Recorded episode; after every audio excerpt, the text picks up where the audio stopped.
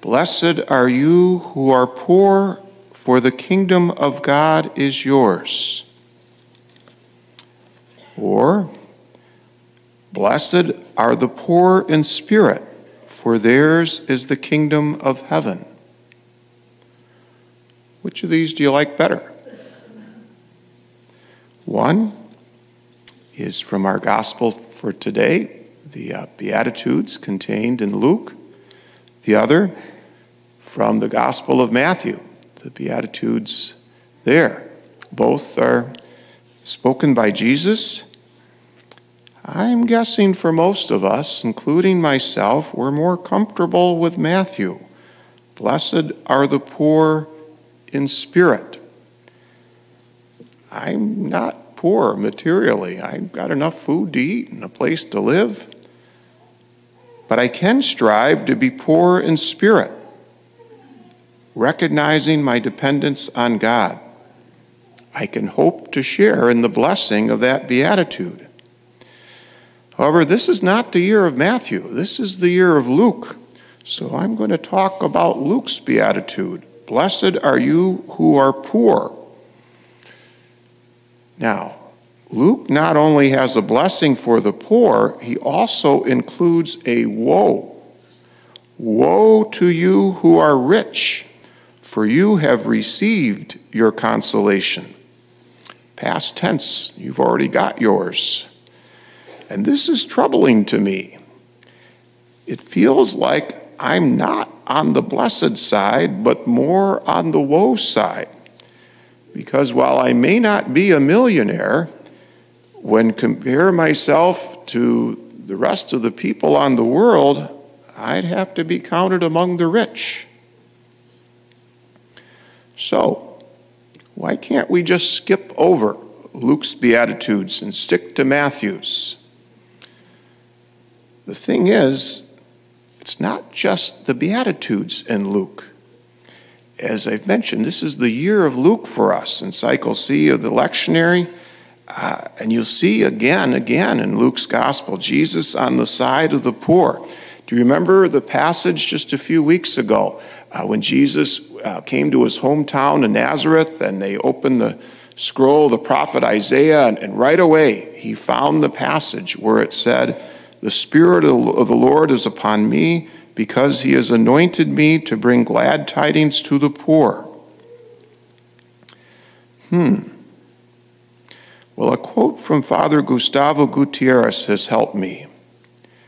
He wrote, God has a preferential love for the poor, not because they are necessarily better than others, morally or religiously, but simply because they are poor and living in an inhuman situation that is contrary to God's will.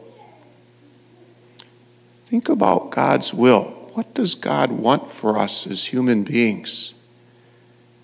God wants for each of us to be able to live up to the image and likeness of God that has created He's created us for to be, and it's it can be pretty challenging to do that when you're impoverished. I, I keep going back to uh, Jay's story. Many of you a few weeks ago uh, when Mike Gar introduced us to Jay. And whether you heard him at the Knights of Columbus meeting or uh, Sunday downstairs, uh, he told his story of growing up in a slum outside Nairobi in Kenya and how impoverished his family was, so much so as a young boy, he felt his only choice to provide for his family was whether to become a beggar or a thief.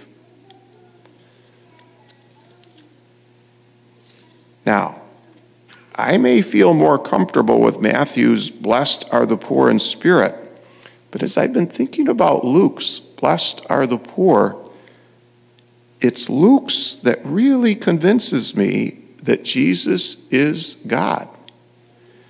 Because I believe that if God were to come to earth, he would be concerned for the poor, for the ones who have nothing. God, who is Father of us all. And Jesus, when he came to earth as God among us, he not only talked the talk, he walked the walk. Do you remember where he was born? No room for him in the inn. He was born in a manger.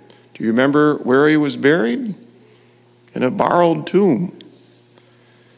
In a few months, uh, our Sunday's gospel will hear Jesus say, Foxes have dens and birds of the sky have nests, but the Son of Man has nowhere to rest his head.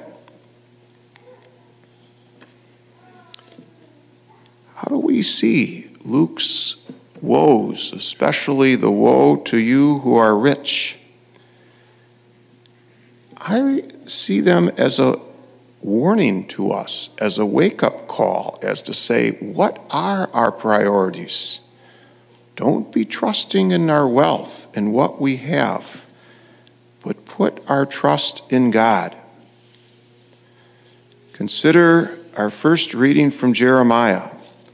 Blessed is the one who trusts in the Lord, whose hope is in the Lord. He is like a tree planted beside the waters that stretches out its roots to the stream. It fears not the heat when it comes, its leaves stay green. In the year of drought, it shows no distress, but still bears fruit. And then I think we are to see in Luke's beatitude, Blessed are you who are poor, to see an invitation. If God is concerned for the poor, how can I be God's instrument? What can I do to help? There are a lot of opportunities to do something. I'm pleased that as a parish community, we have the Matthew 25 initiative, where 5% of our Sunday offertory goes to charities locally and around the world that serve those in dire need. I'm very pleased that we have a St. Vincent de Paul Society that when people call the church, and they do a lot, and they're seeking food or shelter or uh, medicine, uh, whatever, uh, that we are able to refer them to the members of our St. Paul Society to re- check things out, to respond. And because of your generosity, we're able to help many. But this morning, I wish to highlight two charities St. Vincent Catholic Charities and Cristo Rey Community Center. Both are part of our diocese outreach to the poor and vulnerable, and both are, uh, serve people in the greater Lansing area.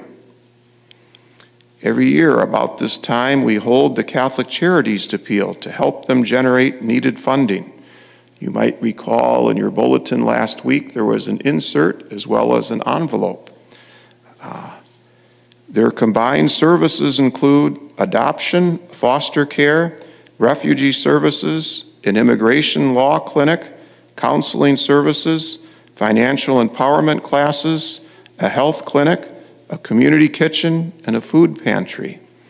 And, uh, you know, when I think of the two charities, I, certainly refugee services have been in the, in, in the news with St. Vincent Catholic Charities and uh, refugees coming from all over in a particular way from Afghanistan. And then when I think of Cristo Rey Community Center, uh, they have now a couple of Sisters of Mercy who are both doctors and they serve in the medical clinic there.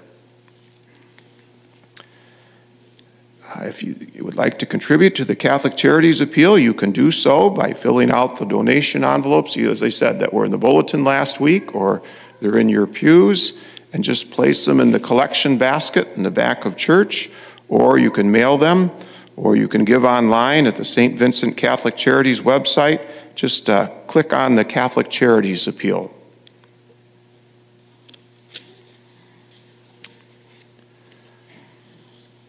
We have two sets of Beatitudes Matthew's and Luke's. May we see in both the blessing they are for us.